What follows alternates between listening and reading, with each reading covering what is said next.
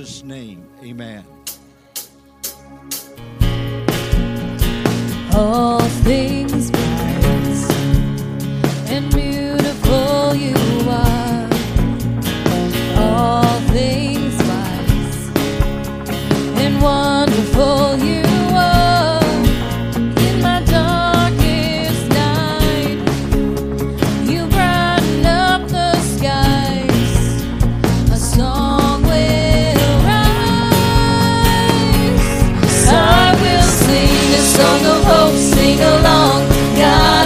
heaven, come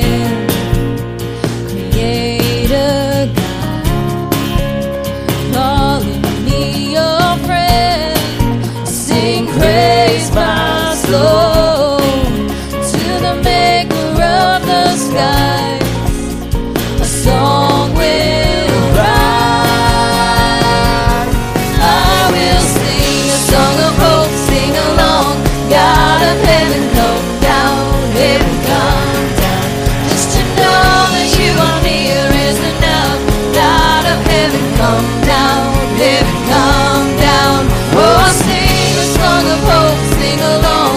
God of heaven, come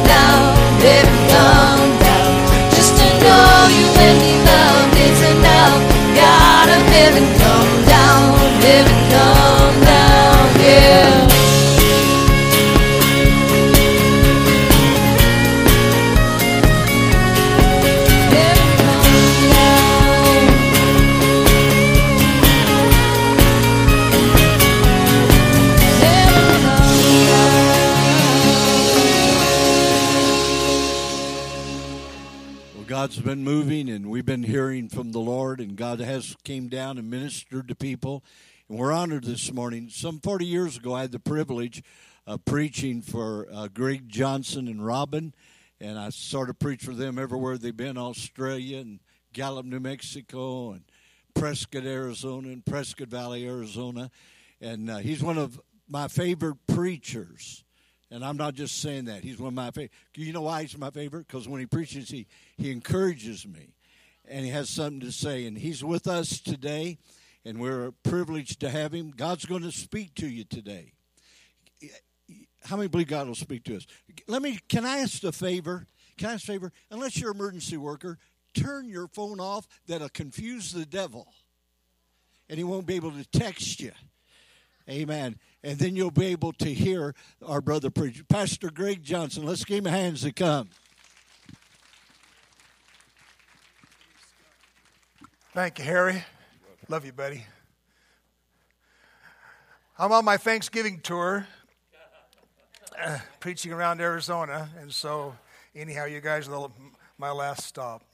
It's good to be here this morning with you. I so appreciate my friendship with John and Kathy and Harry and Joni and Alex, his wife, whose name I always forget. I always call his wife. Sure, she has a name, Cindy. I knew that. Give me a minute. but anyhow, very good to be here this morning and um, appreciate uh, always the invitation to come and uh, just to be here with you on this Sunday after Thanksgiving. How many are glad for the Lord's work in your life this morning? He's a great God. It's a good God.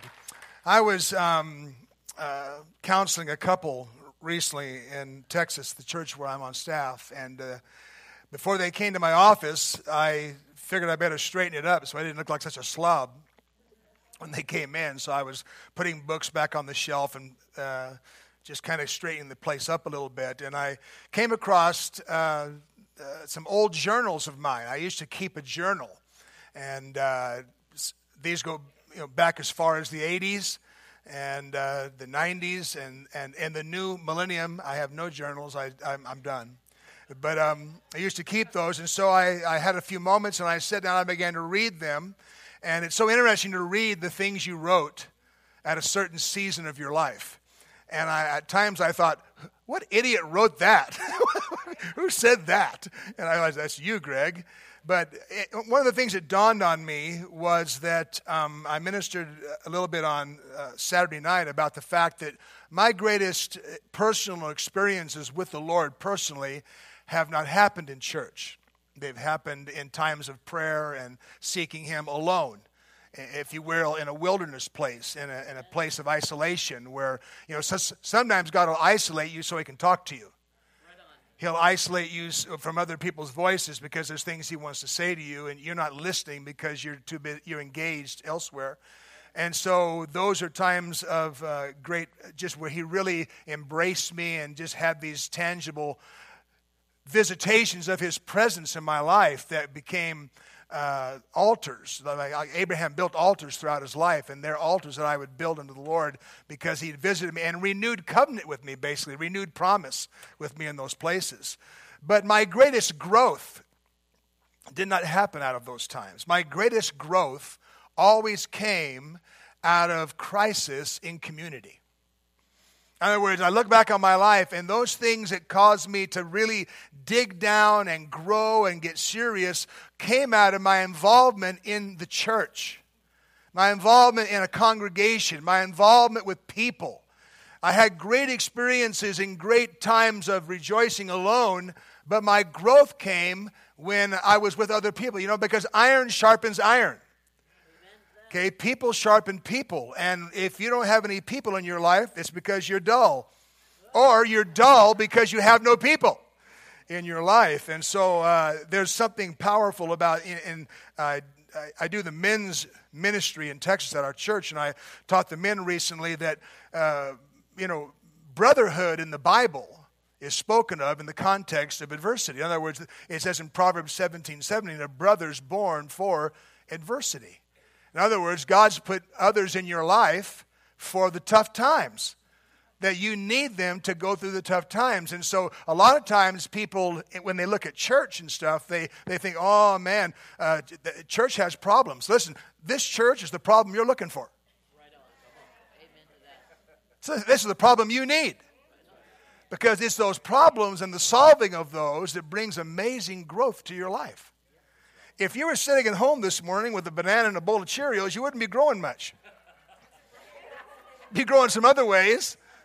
But I want to, like, I always do this when I come to Kingman. I preach a mini revival. I preach three different sermons. And so if you want to hear the other sermons, buy a tape or a CD or an MP3 or uh, catch the waves in the universe, wherever they are. But I want to have you open your Bibles to 1 Corinthians chapter 12. And I believe that God has a message for each of the congregations that gathers, each of the, of the services. And I, I, just, I just believe that. And so 1 Corinthians 12, I want to talk to you about the quest for community this morning, the quest for community. 1 Corinthians 12, just two verses. But now indeed, there are many members, yet one body. It's talking about us as the church. There are many members, but one body. And the eye cannot say to the hand, I have no need of you, nor again the head to the feet, I have no need of you. One of Paul's most profound analogies of what we're doing this morning in gathering as the church, we're only the church when we gather. When we gather, we become the body of Christ. We become his hands, we become his feet, we become his eyes, his ears, we become his voice. That's what we are this morning is the church. We're not a social club. We're not, a, we're not a place where you can do multi level marketing and uh, torture your friends. It's not that. We're a place where we express the will of Christ in the earth as his church, the body. And so that concept is so powerful and so profound that it's opposed by the enemy of our souls in radical ways. And one of those is he opposes us not in things that are blatant, but in things that we would almost consider virtues. There are things that Americans consider to be virtues of being an American, which run counter to the kingdom of God. Because the kingdom of God is not a democracy, it's a kingdom. It's where God rules and reigns and his word goes forth. And so, one of the dangers and one of the pitfalls that the enemy has managed to bring into the American culture is the concept of the radical individual. And the idea that I can do every, everything on my own, I don't need anybody, I pull myself up by my own bootstraps, and uh, that, that's all well and good. But when you, uh, when you come into the, into, into, into the kingdom, into the body, you take your place in the body. It's like if we're going to be the bread of life, then every little piece of grain that comes in needs to, needs to get on board to become the loaf that feeds the world. And so I can remember as a young convert being given a copy of the classic C.S. Lewis book, The Screwtape Letters. How many of you have ever read the Screwtape? If you haven't read those, they're absolutely, they're a hoot. But the story takes the form of a series of letters from a senior demon named Screwtape to his nephew Wormwood. And what he's doing, he's trying to instruct this new young demon in how to trip up believers. And the entire book revolves around the letters that Screwtape writes to Wormwood, trying to, trying to, to discourage a, a young Christian who's a British guy, and he's just called in the book the patient. This is what you have to do to this patient. And so this is what one of the letters says. Screwtape writes Surely you know that if a man can't be cured of church going, the next best thing is to send him all over the neighborhood looking for the church that suits him until he becomes a taster or connoisseur of churches. The search for a suitable church makes the man a critic, where the enemy, God, wants him to be a pupil. In other words, if I can't keep you out of church, I will keep you from being committed to any one church. I will cause you to become a taster of churches. Mm, that worship this morning was a little bit of Hillsong with a slight touch of passion in it. Right? Yeah, yeah, I recognize those. I recognize, I recognize that style of worship. Yeah, uh, jeans, but not without holes. And but you know, and so it becomes this. We, we, taste churches. We we taste sermons. We we taste pastors. That's why pastors take a licking. But the fact is, is that we sometimes, if we're not careful, we become tasters instead of learners. And we become something other than what God meant us to be. One article I read said someone recently, a pastor wrote this, I love him. Someone recently came up to me after one of our worship gatherings to give me some feedback. He said, I didn't mind the teaching, he said, but I didn't like the worship. I asked what he meant. He said, I didn't get anything out of it, was his reply. Well, I said, you must be confused. He asked me what I meant by that. I said, The worship wasn't for you, it was for God. Did you ask God what He thought about it? He thought I was kidding, but I wasn't. As far as I can tell biblically, it doesn't matter what you get out of the worship, it's not for you. It's not supposed to be something you offer. It's supposed to be something you offer, not something you receive. I lovingly suggested he spend some time in the book of Revelation, chapters 4 and 5, to discover who was supposed to get something out of the worship. He lovingly responded by never coming back to our church. See, that's what happens when the rugged individual trumps, pardon the word, the committed community. That's when your needs trump the needs of the body and your preferences and your desires. And so sometimes, how is it that we have reduced the life that God offers us to an economic exchange where autonomous individuals just gather to get their needs met? And how did the, the, the church become a place where it's just it's all about what you get? About what, what's for you. It's like, it's like a commodity. I'm paying my tithes to get something from God. Salvation for the radical individual can be summed up in the modern church as, uh, you know, total autonomy, self definition, minimal commitment, and maximum personal pleasure. And don't get me wrong, I want you to get something out of this service. But I want you to get something that comes from God. Something that's building you, edifying you into the man or the woman God is building, not to the person you're trying to protect and bring comfort to. God's trying to do something in all of our lives this morning. You know, my life radically changed as a young convert, when I, when I quit coming to church as a patient on life support, to becoming a caregiver myself. I mean, I used to come to church all the time. I barely made it. My God, the devil's on my tail. Please, where's the altar call? One step ahead of the devil I got here, you know. But as I began to grow, as I began to, to, to you know, to, to mature as a believer, I began to come to church not simply to have my needs met, but I wanted to see other people get their needs met. I took an interest in the fringers. I took an interest in the people that folks didn't want to talk to because they looked a little different, looked like me. Okay? And so I can remember the radical change and the radical growth that began to happen when I no longer came to church saying, What's in this for me? But I came to church saying, What can I do for somebody else that's here this morning? What can I do to be a part of what God's doing? And so none of this is about any of us being bad, flaky people. It's about a demonic strategy to cause the church to be less than God intended it to be. We cannot afford at this time in human history to be anything less than the full on church of Jesus Christ. We can't afford to be anything less than the salt and the light that this world so desperately needs.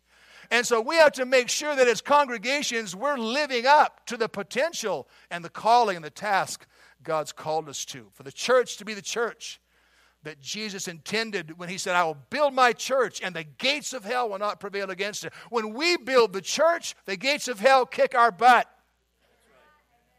When Jesus builds the church, the gates of hell don't stand a chance. And so I want to talk to you this morning about that because, you know, this aggressive individualism that's part of our American culture, is part of who we are. And there's entire studies and entire books and PhDs have been written about the chronicling the changes that took place in America after World War II. That the, the America changed so drastically, so quickly through those, those uh, early 50s and on through the time. And it talks about the technological advancements that back then brought enormous changes. We don't think about this because we have a, you know, we have a, we have a phone in our pocket that has more computing power than the ones that put the Apollo on the moon. Your, your, your phone does. But back then, they invented something called a refrigerator. You could actually keep food over a period of time. You know, you don't realize how new that was at, at one time. We had indoor toilets. It was like, whoa the invention of the refrigerator, people could isolate themselves for days. Whereas usually you had to go out all the time and buy fresh meat, buy fresh vegetables, buy fresh food because you couldn't store things for very long. Unless you had a root cellar. How many got a root cellar? This guy out there, the root cellar. So think about this. What happened was we used to be able to, to we, had to we had to go out and we had to mingle in the community, go to the farmer's market, talk to people. But now we can hole up in our houses because we have a refrigerator and we have a television. We don't have to go out for entertainment, and we only have to go out every so often for food. It's the American dream. And so we're living inside of our houses now. And when you, when, you, when you visit older towns, older communities, especially in the Midwest, you drive up and, and down a street, every house had a huge porch. Because people would sit on their porches, hey, what's up? Talk to people, they would interact. Now we have iron bars. we have iron bars and a, and a sign that says bad dog. And so isolation has become the new prosperity. The more prosperous you are, the more isolated you are. The less you have to deal with other people. And so the church faces this awesome challenge of, of, of overcoming the isolation individual trend of America. And uh, because now you, you, can be part of a church that's just m- me, myself, and I and my computer. And so one of the challenges we face is getting people to, to, to sell you on the value of getting out of bed in the morning, getting dressed, shaving, making yourself presentable, and coming and sitting in a building with us while somebody yells at you from up front. It's a hard sell. What, what other things cause people to struggle with committing to church. Sometimes it's the wounded heart. I can tell you, as a pastor of many years, I, started in April of 1974. I was, I was 22 years old. I didn't know anything. Fortunately, the people that I pastored were dumber than even than I was. So it was, it was a match made in heaven. But sometimes the battle we face in committing ourselves to God's community is not just the issue of individualism, but it's the issue of people who say, you know what, I tried that once and it didn't work. It's people that have already been part of a church.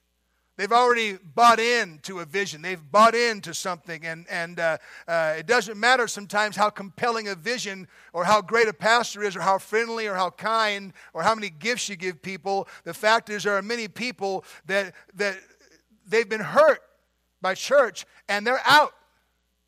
They're no longer willing to, to, to involve themselves, or if they come, they'll come, they'll hit, hit the seat and hit the door first.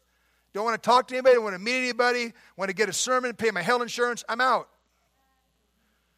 But here's the thing that uh, just because you've been hurt by church doesn't mean you're excused. Let me tell you a little secret.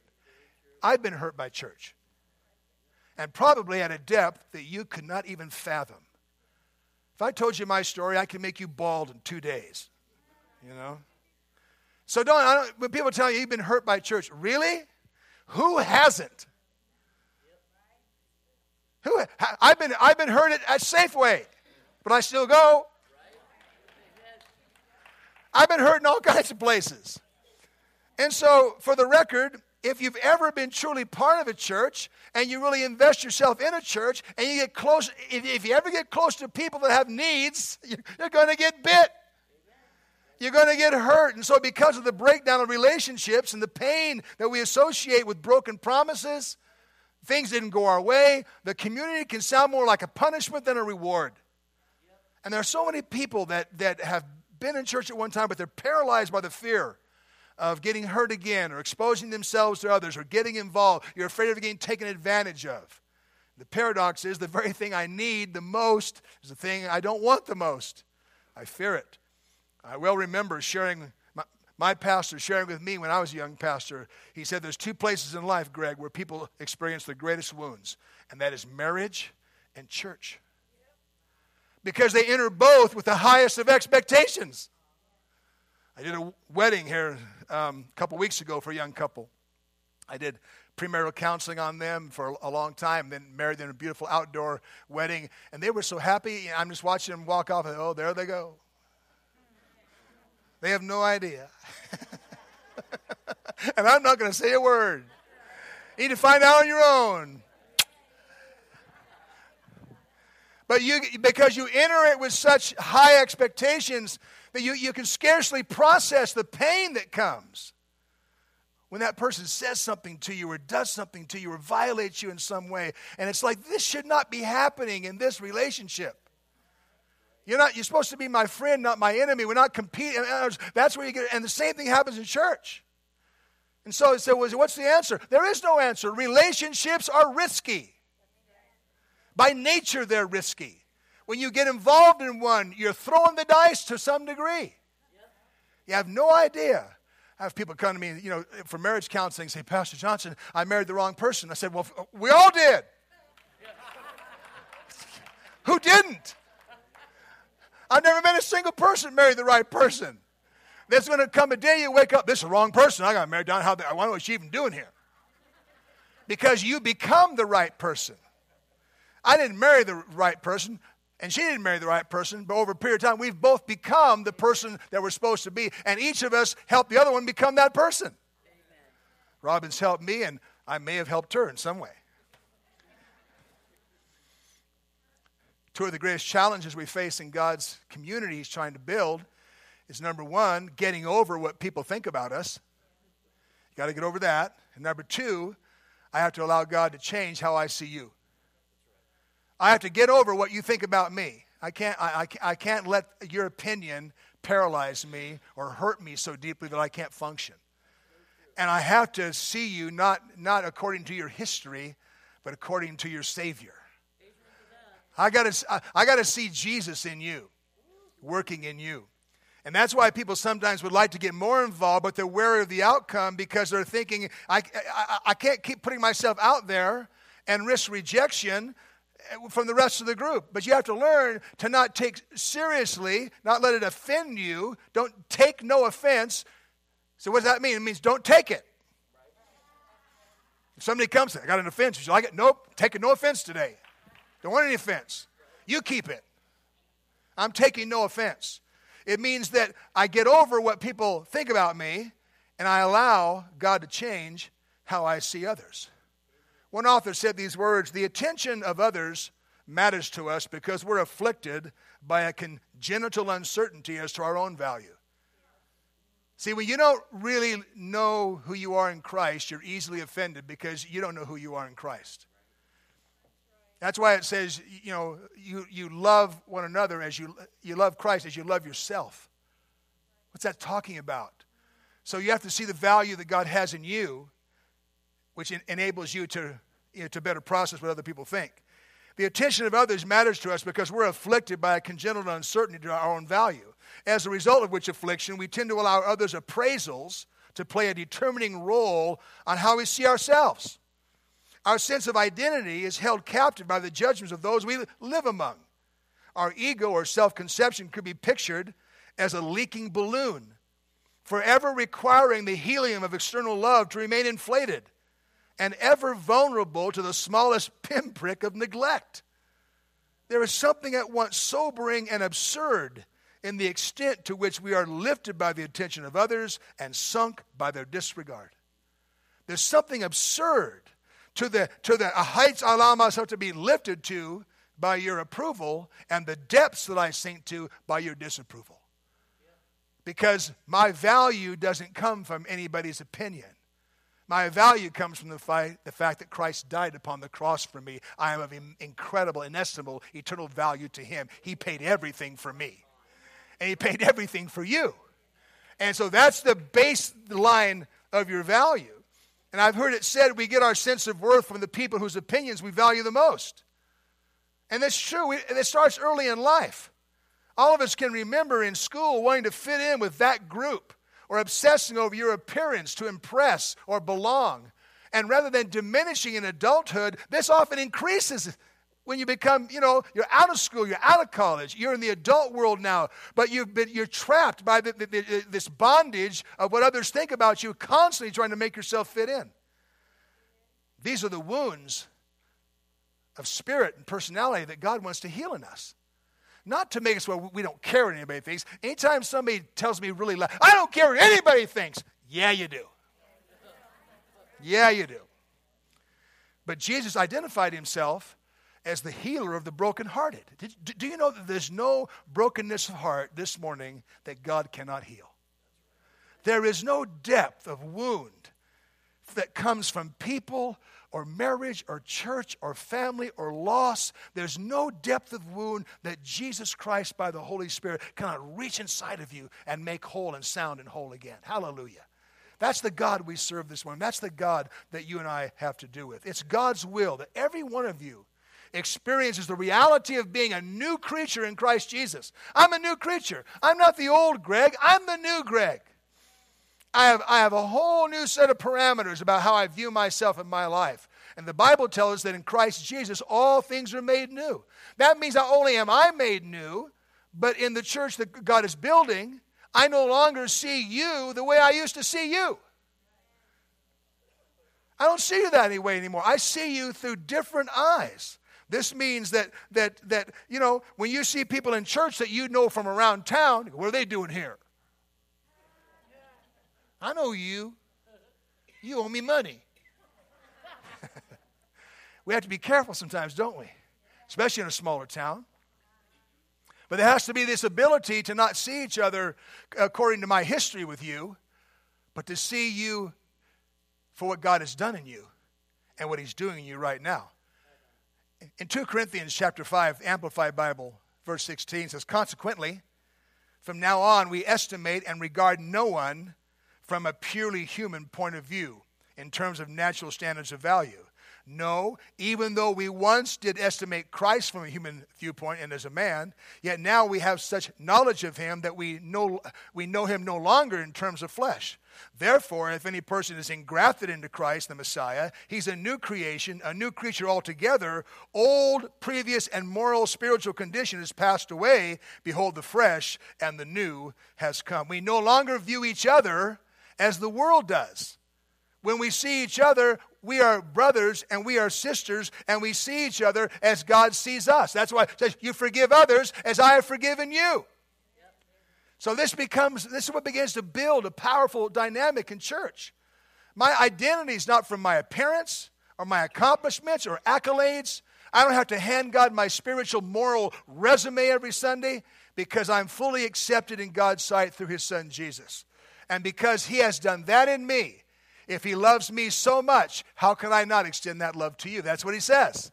That His love for me enables me to love you and to accept you and to work with you. And people say, "Well, I think, I think, I think God's disappointed in me." He's not disappointed in you. It's impossible to disappoint God.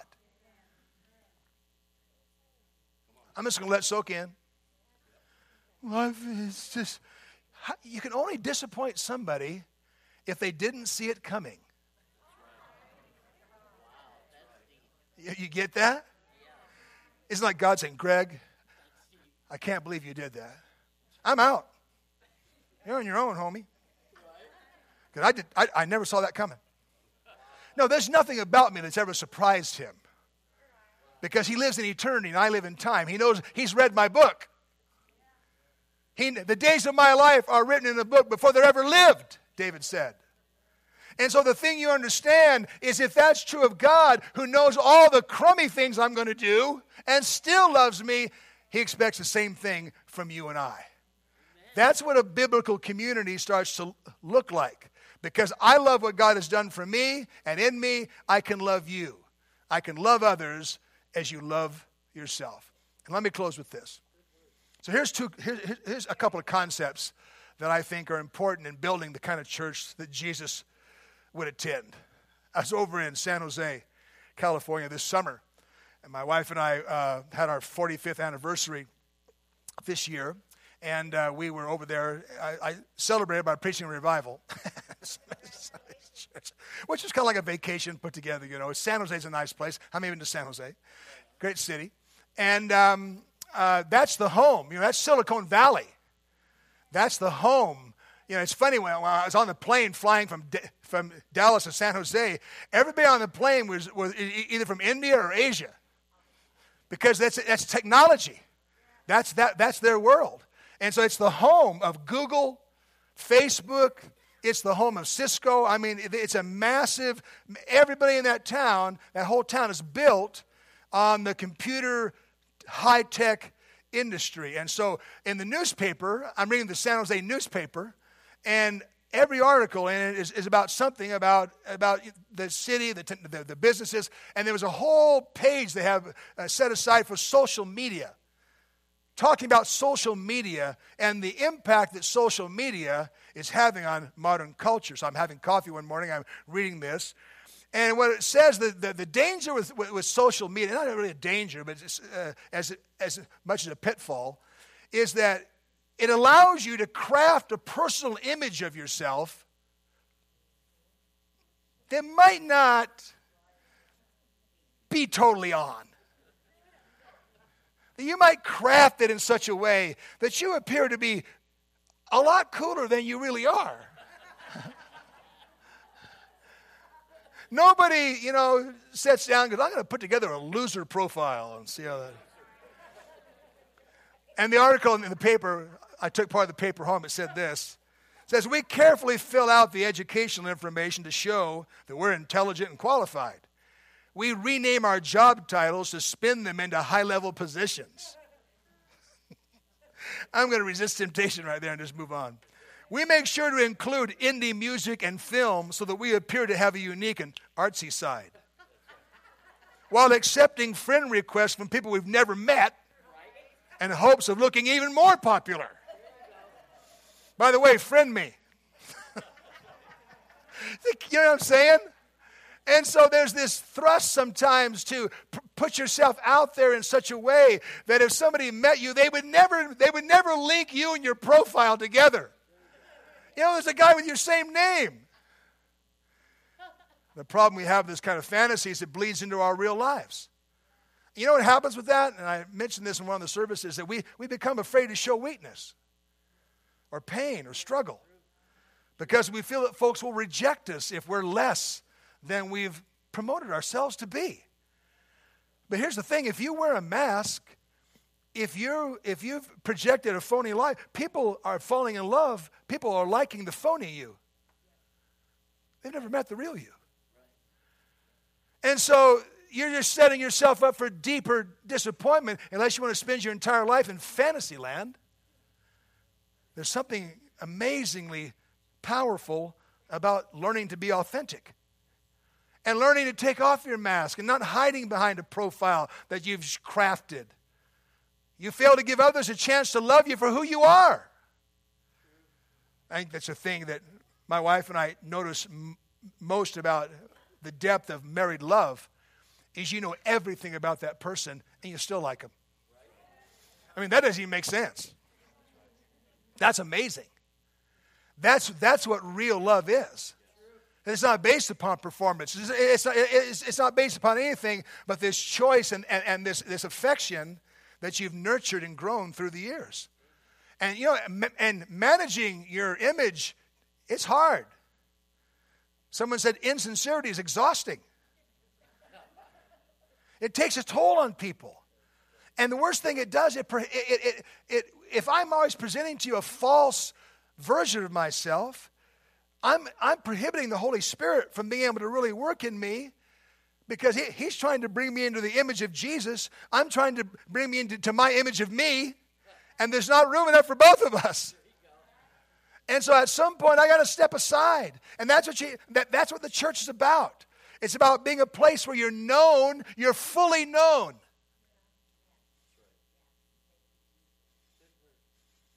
In a church, I should be able to know everything about you and still love you.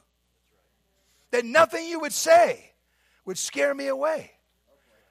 I've been pastoring so long, you could never scare me away. I just laugh. That's all you got? I call you and raise you five. You know.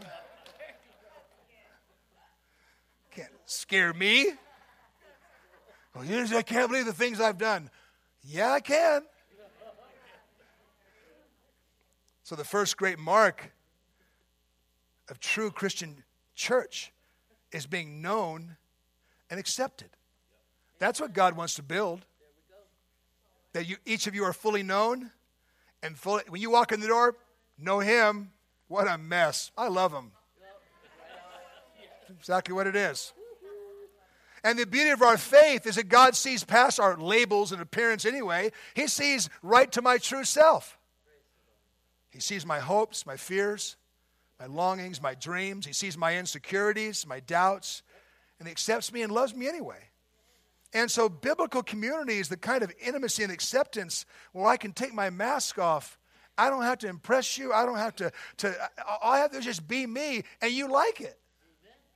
Because I'm doing, you're doing the same thing back to me. One of my favorite stories in the Bible is the story of the woman at the well. I mean, that story of the woman at the well.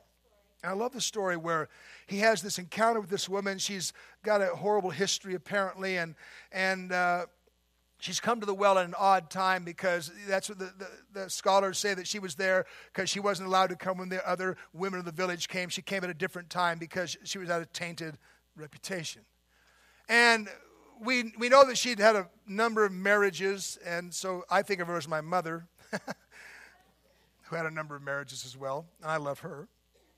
But it's interesting that she goes through this amazing conversion experience.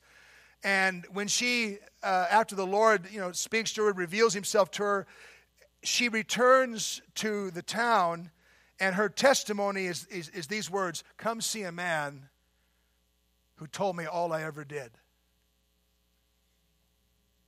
Come see a man who knows everything about me. I want you to come see this man, this Messiah, who knows everything about me and was still kind to me. That's her testimony. And I'm thinking, that's the kind of God we all need. I want a God who knows all about me, is never disappointed in me, that always has is always looking out for my best, and wants me to live this have that same spirit towards other people, to love one another as I have loved you. That's what he wants. Come see a man who told me all things I ever did. That's her evangelism line. That, that's her come on. That's her hook. This is the God we all need, a God who knows everything about us and loves us anyway. I'm in with that. How many in with that? I'm in with that. I want that God. So in the church that the Lord's trying to build, I'm fully known and I'm fully accepted. And it's this grace environment that people are so hungry for today. A place where you can just be who you are, warts and all, and it's okay. Someone wrote in our churches, people should find rest from their battle for acceptance and release from the lie that they are nothing more than the goods they possess. When we lower our defenses, when we remove our facades and our peepholes, we begin to be truly present with one another. Then the healing power of the gospel can begin its work. So, known and accepted. And, and I close with this. I, and when Pastor says he's closing, it's just to give you hope.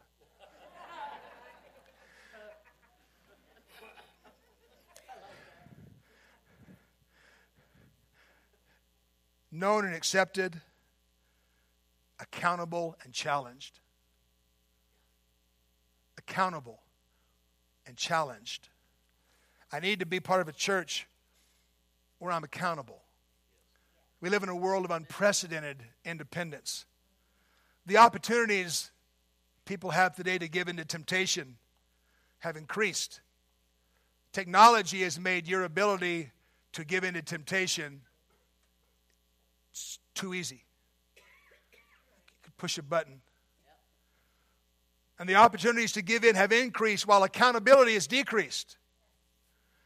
We can drift sometimes from church to church, small group to small group, without ever being held accountable to live lives worthy of who we are. That was never part of the early church. Their lives were accountable to one another in very personal ways. When you read the scriptures, like Galatians 6 1 says, Brothers, if a man is overtaken in any trespass, you who are spiritual, restore such a one in a spirit of gentleness, considering yourself, lest you also be tempted. What's that mean? That means in a true church, if a brother here this morning was going off the rails, we that are spiritual could go to him and say, Bro, that was a bad move. That, that's unacceptable. That's, that's below who God's made you in Jesus Christ. And we want to pray with you and help you get past that and get over that. That's accountability. See, in, our culture, it'd be like rude. Get out of my face. What do you, yeah, yeah, mind your own business. You're part of my family. You are my business. You are my business. Now, he, he, he, he, those that are spiritual, unspiritual people, stay away from me. But people that care, people that want to help, I'm all in. And so that's the accountability factor that, that people, you don't understand. You need that. I need that. I need somebody who's, who's watching out for me. That I can, I can deceive myself. I can come under pressure and make bad decisions. And it's a glory to have someone say, hey, listen, listen, settle down, Greg. That was a bad move. Let's get you back on track here. We love you, bro. James 5:19, brethren, if anyone among you wanders from the truth. That, might, that could happen, probably not in this church, but in some other church, one of the other churches in town. If any of you wanders from the truth and someone turns him back, let him know that he who turns a sinner from the error of his way will save a soul from death and cover a multitude of sins. Most of us have been conditioned to believe that religion is a private thing. And that my relationship with God has no real implications for those around me, but it does in a family. When you're in a family, what your brother does affects you, what your sister, what your mom, they affect you. It's no private religion, it's your family. Now, if you just want an institutional, you know, Elks Club, you can have that. But if you're going to have a, a real body, where people, the body's linked together by that, which every joint and band supplies, we all need truth spoken into our lives on a regular basis. It's hard to follow the Lord sometimes. I need words of encouragement, I need words of vision. That's why I need to be involved with other believers who will keep me in check and challenge my decisions and people who will speak love into me. Someone that knows me well enough to know if I'm in trouble.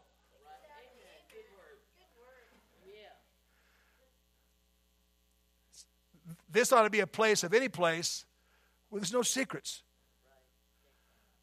That you don't carry secret shame because you confess to one another, not appear, to one another.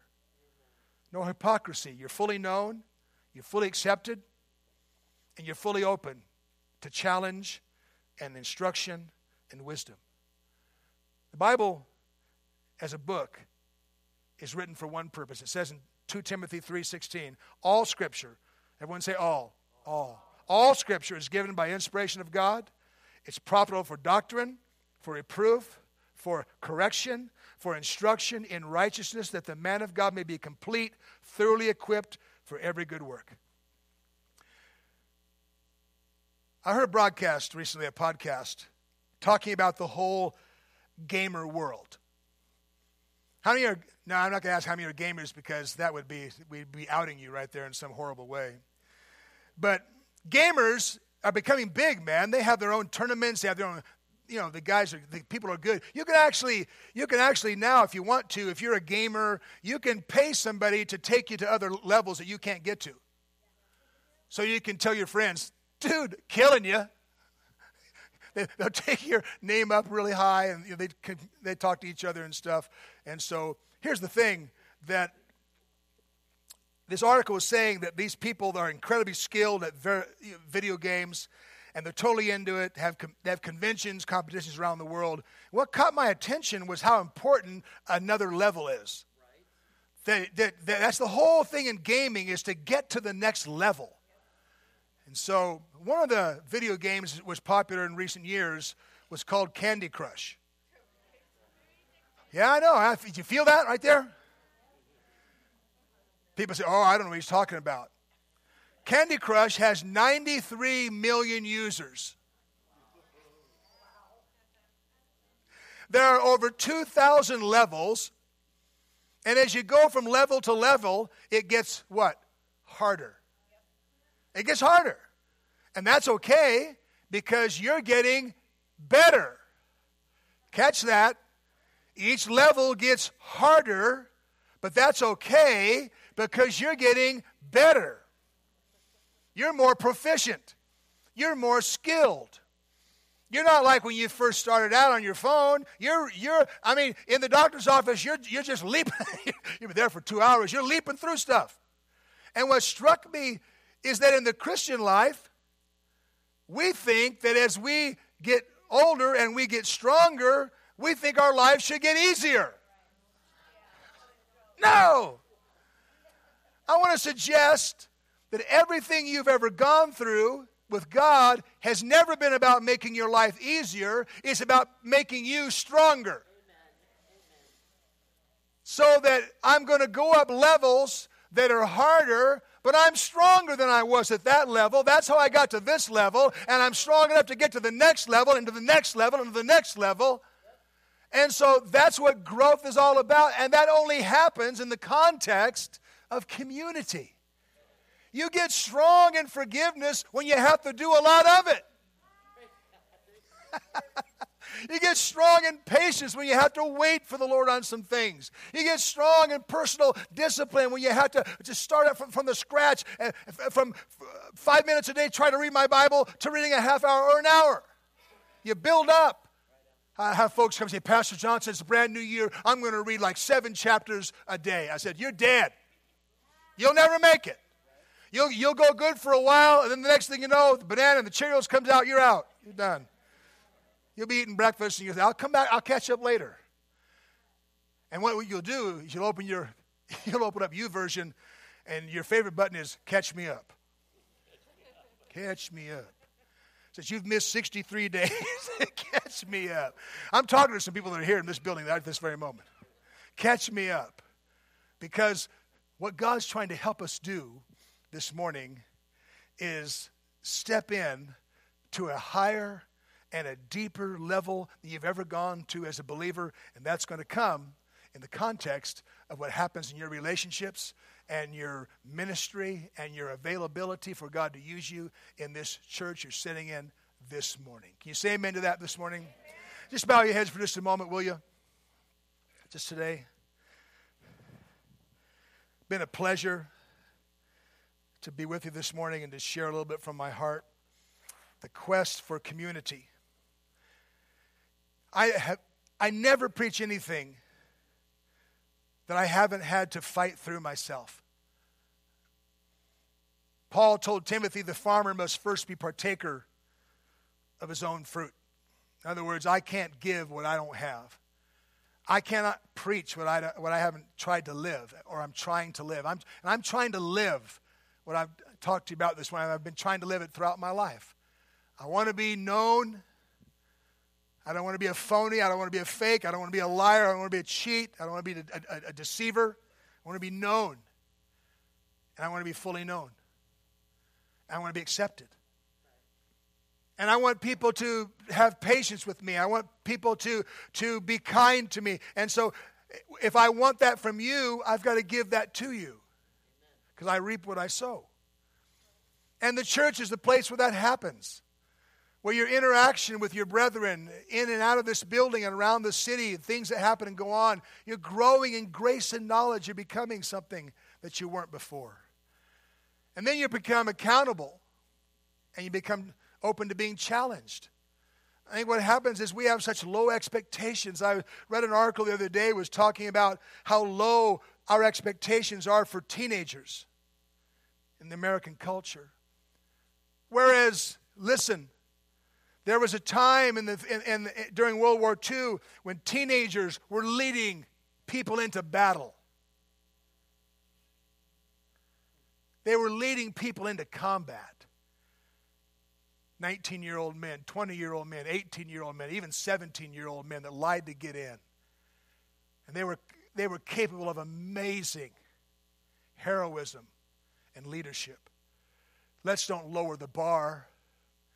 Let's raise it and let them grow into it and become everything God's called them to be. And same for you. Let's don't lower the bar. Let's get stronger so we can go higher and deeper than we've ever gone before. Father, this morning I thank you for this church. I thank you for its leadership, its pastors. I thank you for what you've done in this city, this amazing congregation that's grown through the years. I thank you most of all for the future that lies ahead. I thank you for people that are sitting here this morning that even out of this morning and throughout this month, you've been speaking to them and preparing them for their place in the body. That member of the body, that God sets members in the body as it pleases Him. And as we assume our position from Christ in the body, we begin to grow and we cause those around us to grow. Our growth is infectious. I pray, God, that you'll release just a virus of growth here, of expansion, of depth and understanding and blessing and favor. I thank you this morning for all you're doing. Thank you for your blessing. We pray for our nation this morning. God, for the future. God, all these things are in your hand. We commit them unto you, and we give you all the praise this morning in Jesus' name. And we all said, Would you give God praise for just a moment this morning? Thank Him. Such a great God. Stand to your feet. You can stand if you're able. And uh, there'll be folks up here to pray for you after the service if you have needs.